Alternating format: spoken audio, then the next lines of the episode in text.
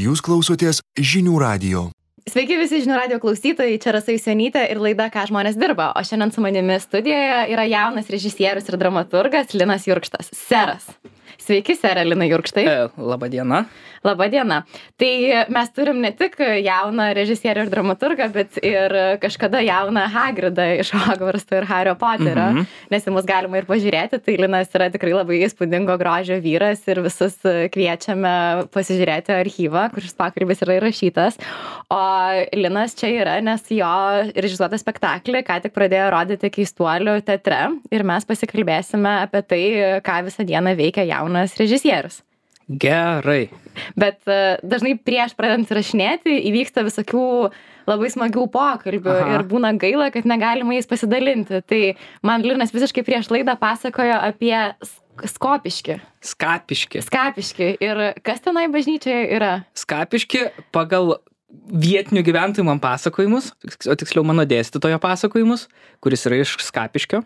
Uh, bažnyčioje antram pasauliniam kare nukrito bomba ir jinai krito kažkaip į giliai kili- įkrito ir kadangi vietiniai norėjo judinti, tai tiesiog pas, užlygino grindis, jinai ir vis dar tenai yra ir gal kažkada nebebus Skapiškio bažnyčios. Nebebus. Taip. Gal. O kas dar vyksta Skapiškyje? Skapiški vyksta pienių vyno festivalis, tai yra mėgėjų teatro festivalis, kur lab, tas pats mano dėstytojas tenai dažnai dalyvaudavo. Taip. Um, Aš tiesiog šiaip, norėjau šiaip žmonės ten labai labai smagiai kalba, labai Mhm. jų smalga, smagi šnekta, tai netgi kai jie keikėsi, skamba, skamba lyg jie e, džiaugtųsi gyvenimu. Juoktųsi. Jo, jo, taip, juoktis. Linai, tai ką visą dieną veikia ir dirba jaunas režisierius Linas Jurkštas? Tai diena nieko, naktį. Naktį Arba dirba. vakare reikia dirbti. Ane? Taip. O tai tu esi iš tų, kurie tiesiog labai ilgą papietuką miega. Nu, nesigauna, nes būna vis tiek, nu, jeigu jau repetuoji, tai vis tiek kokią dvyliktą, tai čia, bet, e, bet didysis darbas, kurį darai ne su aktoriais, tai vis tiek būna, aš na, dirbu naktim Mhm. iki keturių ryto, arba trijų, arba dviejų, jeigu labai pavargęs būna. Man labai patinka, kai į laidą ateina aktoriai, tu esi baigęs aktorinį arba režisieriai.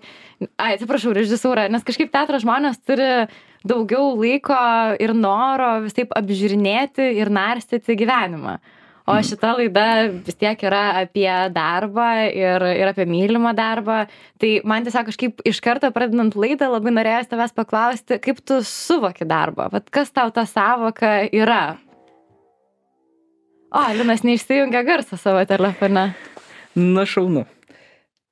Pabandom, pabandom. Pabandom, pabandom. Išjungiam. Gerai. Tai va. Uh, darbas. Darbas tai, kai reikia kažką nešiot. Mhm. Mm, dekoracijas, pavyzdžiui. Arba anksti keltis? Anksti keltis nedarbas. Aš netikiu, kad, žmo, kad apskritai pasaulis egzistuoja iki 10 ryto. Mhm. O kas tau apskritai yra karjera? Nes, pavyzdžiui, tavo tikrai visai didelis pasiekimas dabar, tu jokiesi, bet Aha. keistuolių teatre pasirodė tavo spektaklis. Ir Taip. tikrai visi kalba, LRT tave filmavo, mačiau įrašą. Ir Taip. ką tu, ar tau pačiam tai yra kažkokios svajonės išsipildymas, ar tai tiesiog ėmė ir nutiko? Mm, Nu, kad ir kaip norėčiau sakyti, kad tiem ir nutiko, tai ne, tai vis tiek tai yra darbo, įdėto darbo vaisiai. Tiesiog darai, ką nori ir po to viskas po truputį juda į priekį. Aha. Jeigu, jeigu net, net, netingi ir tiesiog dirbi, tai viskas kaip ir juda į priekį. Ir nėra taip, kad, kad galvoji, kad va, po penkių metų aš turėsiu kažką arba darysiu kažką. Ne, tiesiog viskas taip natūraliai dedas, dedas po vieną, po kitą, darai, kas patinka ir, ir kažkas atsiranda. Bet ne visą laiką taip lengva daryti, kas patinka, nes atrodo, kad yra tokios... uh, Ne, le, daryti tai lengva, va kad, va, kad apsimokėtų, tai čia kiti reikalai, bet čia jau kitų, nu, daugelio žmonių problema turbūt. O kas čia per problema? Nu, kaip tau, pavyzdžiui, gyvenime nutinka? Nu, tarkim, nu, jeigu aš dramą, tas spektaklį, kurį konkrečiai pa, pa, dabar jau pastatėm, tai aš tiesiog pradėjau rašyti pjesę. Aš net nežinau, nei kur aš dėsiu, nei ką aš darysiu, nežinau, ar aš ją statysiu. Tiesiog buvo impulsas ir aš norėjau rašyti tą pjesę, rašiau, rašiau, rašiau, parašiau, tą pagalvojau, visai įdomu būtų ją ir pastatyti. Tada pradėjau bandyti daryti, kad ji pasistatytų ir tiesiog... Nu, Mhm. Man tik šiaip truputį primena, aš neseniai išgirdau tą seną gerą, tokią vaikystėje tėvų pasakotą pasaką apie vilką, kuris Mhm. norėjo išsikep duonos. Kur e, vilkas nori duonos, tai ką daryti? Tai pirmą reikia pasėti, tada Aha. laukti, kol užaugs, tada nupjauti, tada sukulti, tada miltus, tada suminkyti ir tada jau galima kepti. Tai su spektakliu tu taip ganėtinai paprastai sakai, tai va, aš čia norėjau parašyti piesę, man buvo toks impulsas. O buvo taip, kad tu turėjai vaikščioti kažkur savo, savo tą piesę ir rodyti ją žmonėm ir tada gauti, ne, kad linai galbūt čia nerodysim jos. taip stipriai ne, bet man reikėjo uh, ją, ją parodyti uh, teatro meno vadovui, tai aš ten skambinėjau, turėjau skambinti kasdieną, ryte, kiekvieną dieną. Ar jau paskaitėt, ar jau paskaitėt, ar jau paskaitėt, ar jau paskaitėt. Gerai, tada, ne- tada gal padarom piesės skaitimą. Gal tada aš pakviesiu aktorių, padarom piesės skaitimą. Tai taip truko gerus tris mėnesius, skambinėjau net kasdieną. stoti. A, net stoti, bet Atkakliai net stoti. atkakliai, pozityviai. Ne, ne, ne, ne pozityviai, aš jau ten po to jau, jau, jau, jau tiesiog e, kaip darbą dirbau. Va, va, va, darbas. Toks skambin ryte kaip e, telekonsultantas, laba diena, e, čia vėl aš, gal, gal paskaitė piesę. Tai- Sako, dar Dar nepaskaičiau. ne, tai kada paskaitysit, gal rytoj, rytoj paskambini, nekelia. Aha, reiškia, nepaskaitė, paskambini po dar po poros dienų. vėl. Kitų numerių. Iš kito numerio, taip, tai aš buvau užsienį tuo metu, tai aišku, iš, kito užsienietiško numerio paskambini, O tas žmogus galvojo, o čia gal koks geras pasiūlymas Ne, aš manau, kad pakelti. jo, tai tas žmogus po to jau, jau, jau, jau, jau, jau, jau, po to jau, jau Paskaitė suprato, tiesiog. kad reikia paskaityti arba bent jau pas, paklausyti, nes. Man labai patiko, neseniai pasakojo, yra Zipė Mm. tokia laida Tylios naktis, Mm. mm. jinai beros būna sekmadieniais ir ją veda du tokie jauni vaikinai ir vienas iš jų yra Ignas. Ir Ignas pasakojo, kad jie turbūt labai didelę dalį savo jaunystės tiesiog svajojo tokiam komerciniam radio turėti nekomercinę laidą apie muziką. Mhm. Ir jie rašydavo tuo metiniam direktoriui kiekvieną savaitę po laišką. Ir jie tai darė bero 16 mėnesių. Ir tas direktorius atrašydavo jau galiausiai, kad, nu, puikus jūsų atkaklumas vyrai, labai gražu, stebinate. Ir po tų 16 mėnesių, kartais iš vis nieko netrašydavo, ir jie visą laiką siūsdavo, jie kartais atsisėsdavo patys ir rašydavo laidą, nusiūsdavo. Ir po to radijoje atsilaisvino viena vieta ir tas direktorius jam paėmė ir paskambino ir sakė, aš apie nieką kitą nepagalvojau, tik apie jūs. Patiek laiko, nesvarbu, kaip jūs vedat tas laidas, jau niekas kitas labiau nenori. Tai visai geras šitas toks praktiškai veikia. Taip, taip, praktiškai tikrai veikia. Teorijoje tikrai jokiam E, vadovėlį nebūtų parašyta, kad taip reikia pastatyti spektaklį. Taip, turbūt nebūtų, bet čia turbūt ir darbo stilius. Pavyzdžiui, kiti žmonės tai labiau mėgsta viską pa- tvarkingai pasiruošti ir daryti, man tai labiau patinka taip tiesiog daryti. Paprastai. Taip. Aš šiaip dar apie tavo spektaklį. Aha. Uh, Facebook'e mm, skaičiau tokią gerą vieno sakinio recenziją. Kad, O, ge, labai įdomu, nes aš nei vienos neskaičiau. Ne vienas neskaitai, Ne. bet čia tokia trumpa. Uh, Čia turbūt buvo žmogus, kuris tavo spektaklį matė prieš jam pasirodant, nes rašo, Linas Von Jurkstas sausio 25 dieną užtvirtins e, absurdišką, ironišką ir visai kitaip e, šizovą reikalą pavadinimu apie nieką. Produktas idealiai subalansuotas tiems, kas iki šiol nekėlė kojos į keistuolių teatrą, nes kažkodėl įsivaizdavo, jog ten ne cool ir ne hip. Mhm. Tai taip trumpai, apie ką yra tavo spektaklis. Nu, labai aiškiai pasisakyta, kad apie nieką. Aha. Tai apie ką? Na, apie visiškai nieką. Atėjęs žmonės nieko nepamato, nieko neįvyksta, niekas neatsitinka ir jeigu kažkas atsitinka, mes, nu, aš su teatro administracija vis kalbuosi, kad jie gražintų žiūrovam pinigus, jeigu jie kažką pamatys tenai, patirs arba kažką Sugalvos daugiau negu nieko, kažką. kažką Aha. daugiau negu nieko. Tai, bet aišku, jie buvo labai labai kritiški šituo atveju, sakė, nu vis dėlto, nu, spektaklis yra, spektaklis tiek yra kažkas, tai negalim sakyti nieko, nes sakys, nu, ateis ir pamat, pati, pamatys žmogus scenoje, jau sakys kažką pamatė, iškart prašys pinigų atgal, tai susitarėm, kad vis dėlto tiesiog aš deklaruosiu, kad ten nieko jie nepamatys, mhm. o jeigu kažką pamato, nu tada jau aš atsiprašau kaip, kaip, kaip, kaip, kaip kuriejas, kad jūs kažką pamatėt ir um, Galbūt pakvietimą dar vienam spektakliui, gal išreikalaučiau. Gal antrą kartą ateitumėt, gal, nieko gal, gal nieko nebebūtų jau. Nu, arba gali pasėdėti scenai po spektaklio, salėje po spektaklio kažkiek laiko pasižiūrėti Mhm. po visko, kad, kad nieko ten iš tikrųjų taip ir nėra. Tai va. Mhm. O ar čia buvo tavo pirmas režisuotas spektaklis? Mm, tokioj klasikiniai teatro dėžutėj visiškai be jok- nu, sakyčiau taip pirmas nes ir buvo dar visokių kitų dalykų bet jau taip jau Aha. labiausiai taip jau link kla klasikinio dalyko tai taip Tai pirmas. netaip seniai laidoje buvo kunigas ir aš jo Aha. klausiau, koks buvo jausmas, kai vedėjai pirmas mišes. aha Tai jis sakė, kad jam linko drebėjo rankos ir kojos tai ir kad tai tikrai buvo, kai atrodo, kad tai turėtų būti kažkokia, wow, nereali patirtis tavo pats Mhm. pirmas, o jam sakė, kad tam buvo šitai baisu. Tai kaip tau tavo pirmas režisuotas spektaklis? na kadangi vis tiek aš turėjau akademiją režisavau ir tenai buvo ir diplominiai darbai ir taip toliau tai aš galiu geriau pasakysiu koks skirtumas buvo tarp tų dalykų nes, Mhm. nes ten teoriškai irgi buvo pirmi turbūt darbai gal ir net ne plačiai žiūrovų masė bet vis tiek tai buvo pirmieji dalykai tai didžiausias skirtumas turbūt va dabar jau kai jau po akademijos visą tai kažkur tai tai kažkaip truputį ramiau ir tvarkingiau. Savim didžiuojasi, kad aš daug, man paskutinė premjerinė savaitė iš viso praėjo tik tai, kad nemegojau, Mhm. be nemegos, e, tai ir daug metalo klausimo namie vienam, tai viskas kaip ir praėjo labai, labai, labai, labai, labai ramiai. Bet, kai jau žiūrovai susirinko ir žinau, kad spektaklis tuoj prasidės, tada buvo, jau tada buvo. Turbūt netgi baisiau negu kai vaidint reikia kažką. tai. Aha.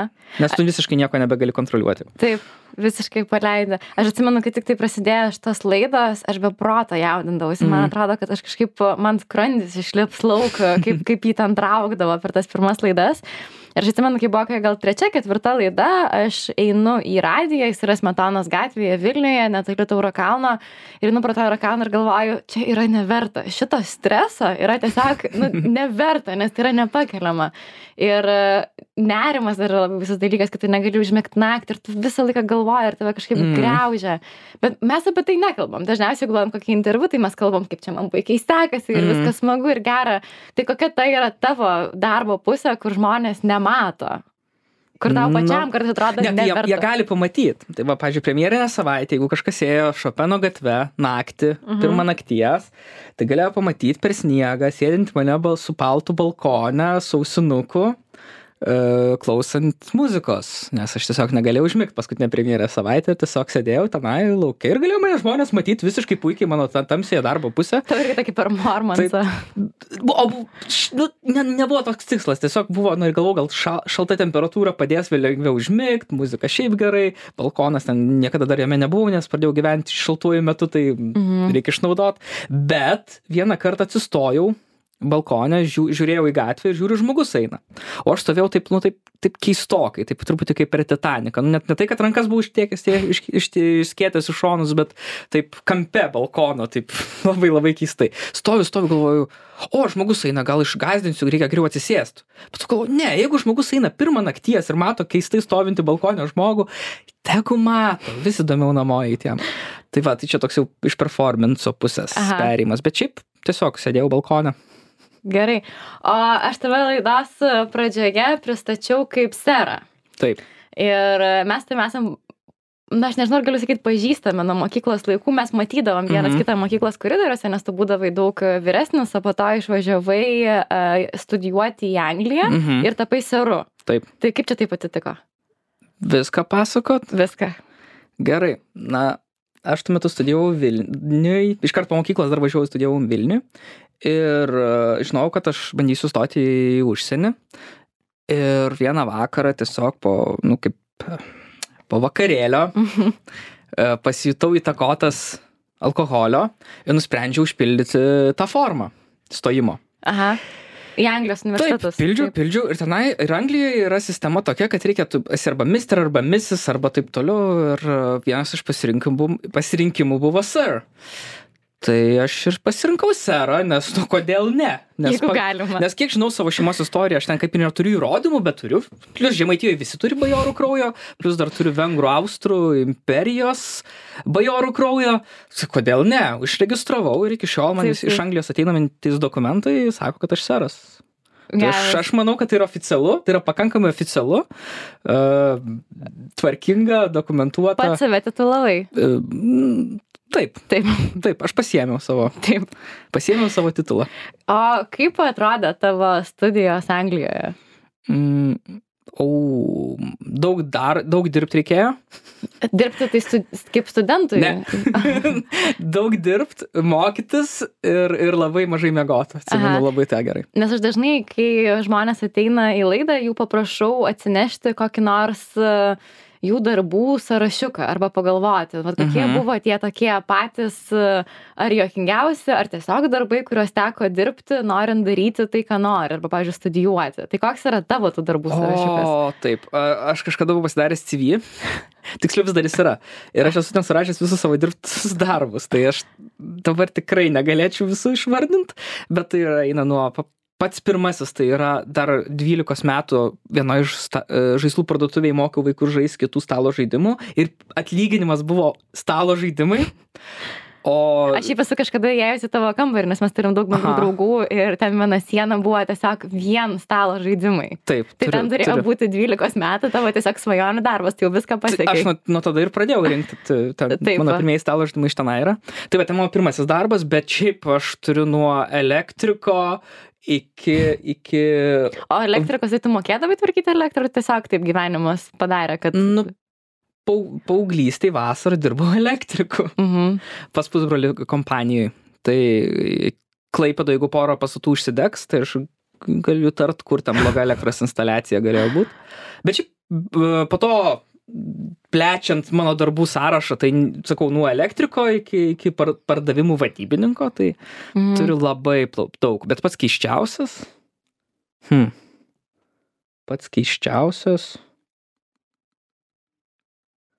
turbūt vienam filme buvau stagehandu, bet ne pats tas darbas keistas, o tiesiog ką reikėjo daryti, tai dumblius traukti iš, iš ežero. Mhm. Buvo labai, turėjau tokius ilgus botus ir tempiau dumblius lauk iš ežero ir ten tikrai va, buvo minčių, ką aš darau.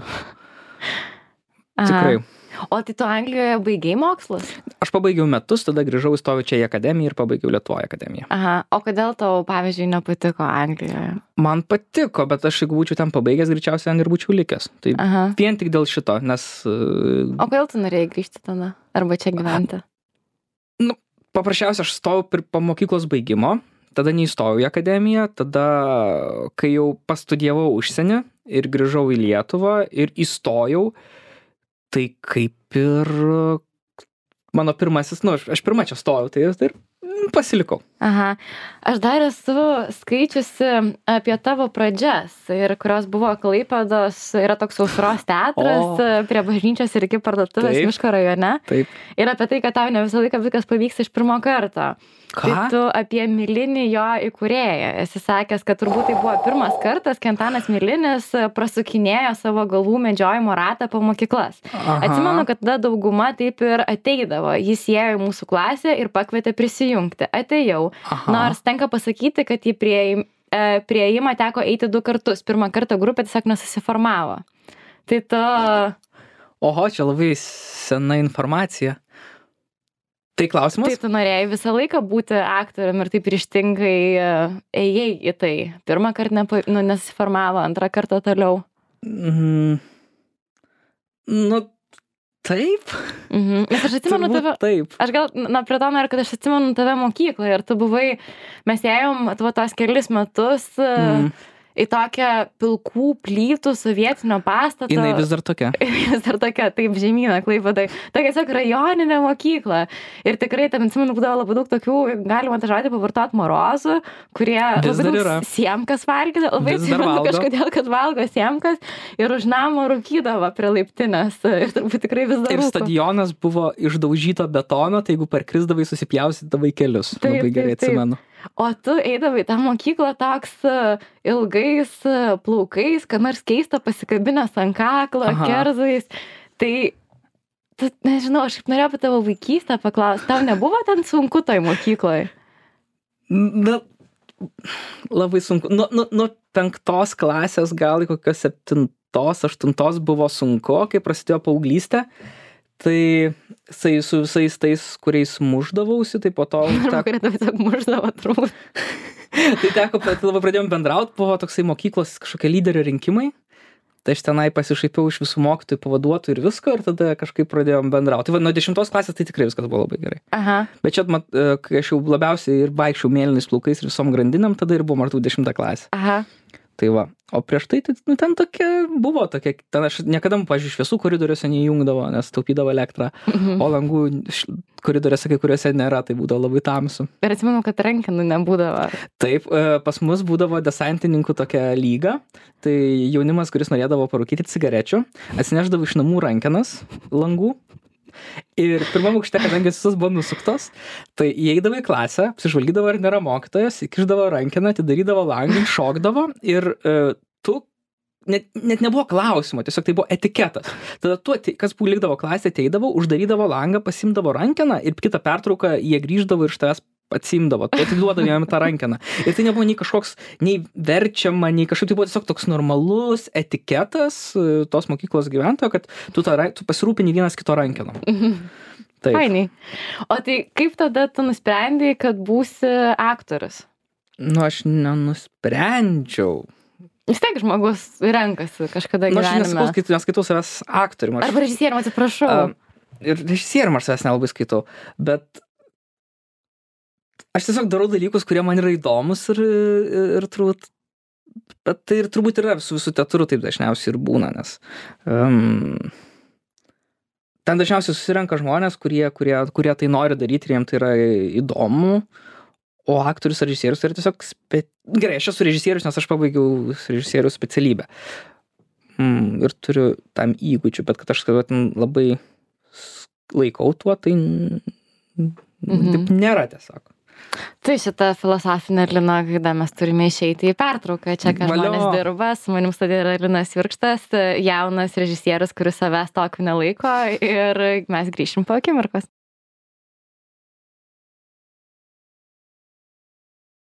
Sveiki visi žinių radio klausytojai, čia Rasai Senytė ir laida, ką žmonės dirba. Šiandien su manimi studijoje yra Linas Von Jurkštas, kaip ne tik savęs seru, bet ir dar Von titulai yra prisidėjęs, e, kas be ko. Ir mes kažkaip kalbėjom apie jo jaunystę ir vaikystę mokykloje, kur žmonės e, skolindavo vienas kitam e, rankenas langų ir truputį užsiminėm apie tą užros teatrą. Ir jis tikrai Mhm. Klaipėdai buvo tokia vieta, kur gera žmonėm būdavo eiti. Ir kaip tu atsimeni tą laikotarpį? Mm, Labai pozityviai. Ką jūs ten veikdavot? Viską. Aš ten, Viską? iš, iš ten, į ten kartais iš pamokų bėgdavau kažką padaryti. Tarkim, šviesas pakabint. Uh, o ten darydavau viską, tiesiog būdavo vieta, kur, kur, kur, kur, kur gali savo išgaliam kurt, arba šiaip daryti kažką, arba šiaip būti kažko dalim, ko, ko dažniausiai, kai esi paauglys, tai labai labai labai reikia. Mhm. Tai va, tai ten ir grojom, ir vaidinom, ir, ir, ir, ir, ir šiaip sėdėjom ir trynėmės. Mhm. O apie aušros teatrą pakalbėjom, apie savo keistus darbus papasakojai. O koks yra tavo, pavyzdžiui, penkmečio planas? Nėra. Nėra? Mm. Nežinai, sako, pavyzdžiui, būna ar tėvai, ar dar kažkas, kad vaikeli, vaikeli turi susiplanuoti ateitį, žinot, ko nori. Nu, aš dabar įvykdžiu savo penkmečio planą, aš nusipirkau robotą siurblį. Hmm. Šį čia toks sausį. labai suaugusio žmogaus Taip, parametras. taip, nusipirkau robotą siurblį, labai džiaugiuosi juo, jis man siurbia, dargauja ir dar vardo vis nesuteikiu. Jis labai panašus į Daft Punkų vieną didžėjų. Aha. O tada apie tą tiesioginį tavo žvilgsnį į ateitį ir robotus ir kitus dalykus. Tu su savo labai geru draugu Pauliumi Juočeriu, kuriam siunčiam linkėjimus, jis irgi čia yra buvęs žinių radijoje, ne pas mane, bet yra. Mm. A, kaip jūs kartu pradėjot virtualios realybės verslą? Tai taip kaip ir vis. Nu, iš jo pusės turbūt buvo daugiau planavimo, iš mano pusės buvo kad pamačiau, kad yra toks dalykas virtuali realybė, čia buvo prieš tris metus, tiksliau anksčiau pamačiau, bet dar buvo neišėję, tada pamačiau vienoje vietoje, kur galima pabandyti, nusivedžiau Paulių, nes aš pirmą pas pabandžiau, man, man išnešė truputį galvą, tada atsivedžiau Paulių, jam išnešė galvą. Tad... O tu jau atsineši stokėslų, kad uh, reikia, kad Paulius susižavėtų? Ne. ne. Ne, nu, kad Tiesiog. susižavėtų taip, bet kad mes darysim, tai tikrai ne. Tada uh, toks da, dar vienas mūsų tadas kolega, jis yra uh, mūsų kaip ir savininkas kartu. tai su Pauliu tenai darydavo daug bendrų projektų su filmais arba dar su kažko dirbdavo, tai jis dar, jį dar nuvedėm ir po to kažkaip, nesimenu, kuris ar Paulius ar Tadas, turbūt jie buvo aptarę anksčiau, sako, gal darom iš to, iš to verslo, aš sakau, gerai. Tie taip tyliai, bet tavęs apsitarė ir tada tiesiog nusprendė, kad tave irgi reikia įtraukti. Nu, jie man pasiūlė, nes aš kadangi labai daug žinojau apie tai. Mhm. Nes ir taip, taip ir dabar taip ir dirbam. Aš, esu, aš atsakingas už techniką, jie už kitus dalykus. Tai Tadas yra mūsų kaip de facto direktorius, jis, jis sako, mums jam padėlioja darbus, pagalvoja planus, Paulius toksai ūkvedys ir visų kitų reikalų tvarkytojas ir tenai ir bendrauja su žmonėm ir taip toliau, aš toks prie, labai keistai, kad aš prie technikos. nes aš norėjau dar apie tą kitą dalyką klausti, nes tu tikrai esi toks, kaip čia tave gražiai apibūdinti, drugelis, kuris po pievą plasnoja. Aha. Ir kaip tam drugeliui sekasi su visokiais popieriais. Popieriais ir... tai ne. Nesiseka. Ne, bet pavyzdžiui, te, tarkim, galiu suinstaliuoti Windowsus tikrai laisvai. Ir perinstaliuoti. Taip, ir perinstaliuoti, ir galiu išvalyti jūsų kompiuterį nuo visų problemų. Um, galiu... Šitą vienas iš tokių paauglystės darbų turbūt. Taip, pagreitinti galiu jūsų, jūsų interneto prieigą. Um, tai aš turiu labai daug įgūdžių, bet uh, popieriai man tiesiog nepatinka.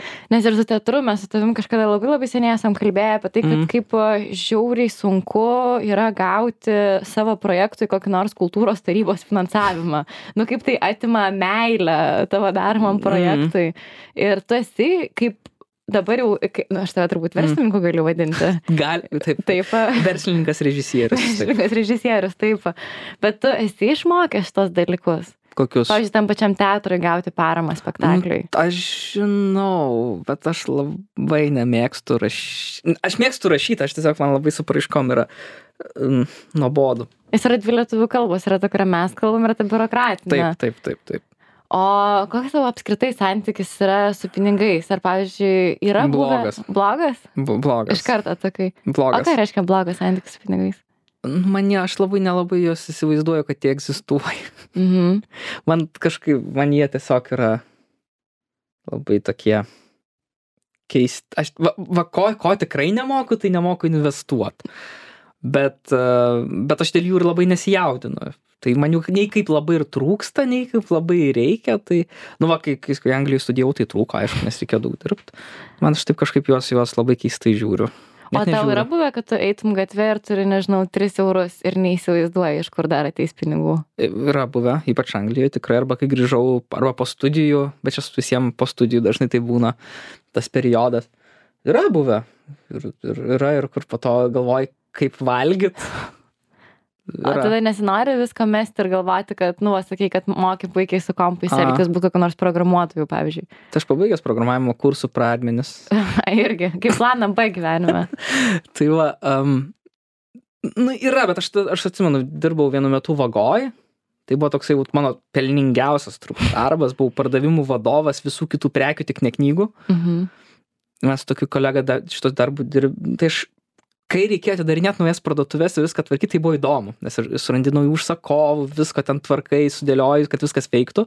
Bet kai reikėjo po šešių mėnesių tiesiog sėdėti ir žiūrėti kompą ir ar parduot parduotuvės gerai viską parduoda ir jeigu ką skambinti arba jeigu kažkokia bėdytė maža maža bėdytė ištinka tartis su tiekėjais tai pasidarė labai jau nebeįdomu toksai toks nenoriu įžeist sodininkų, nes man patinka sodint, bet toks sodininko darbas buvo tiesiog prižiūrėt, kad pikdžiolių nebūtų ir palaistyt kartais. Tai buvo, lab, net ne, nesupratau, kad iš ką man pinigus moka. Mhm. Tiek daug, ta prasme, už tokį kur žmonės dirba tikrai svarbesnį darbą, kad ir parduotuvių vadovai ir dar kur nors. Ir man buvo labai labai keista, bet kartu ten labai daug dalykų išmokau.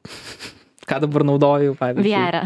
Ne tik VR, ir teatre ten yra šiaip, nu, išmokau labai daug apie žmonių neurozes pavyzdžiui nes yra žmonės kurie dirba tą patį darbą pavyzdžiui dešim metų ir aš supratau kad ne nenorėčiau dirbt to paties darbo dešim metų. O kodėl?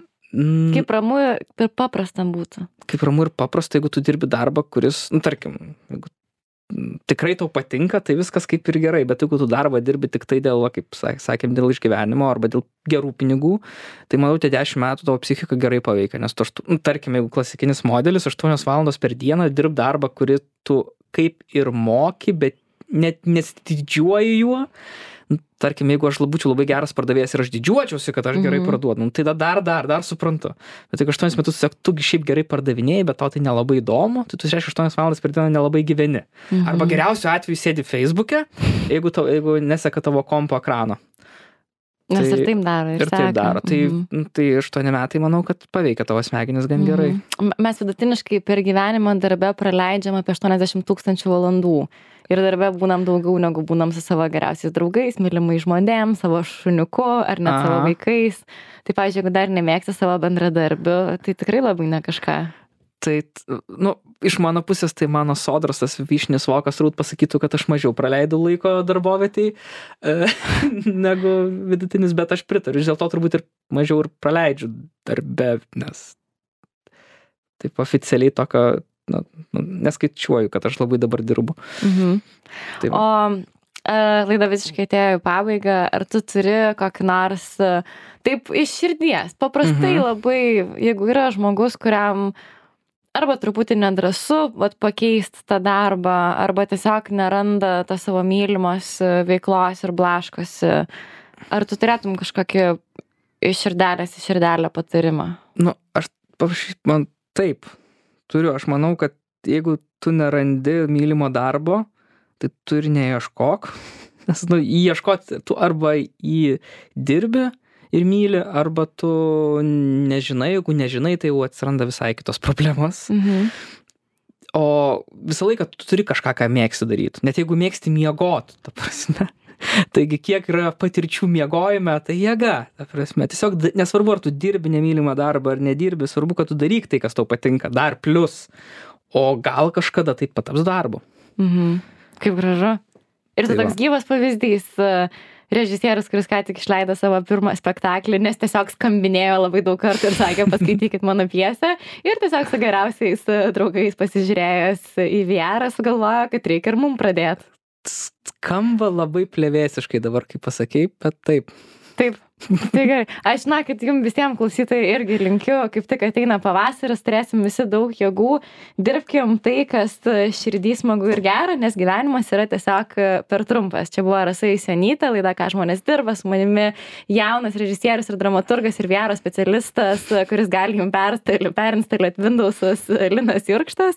Ačiū labai, kad atėjai, Linai. Ačiū jums, kad klausot. Dėkui. Iki.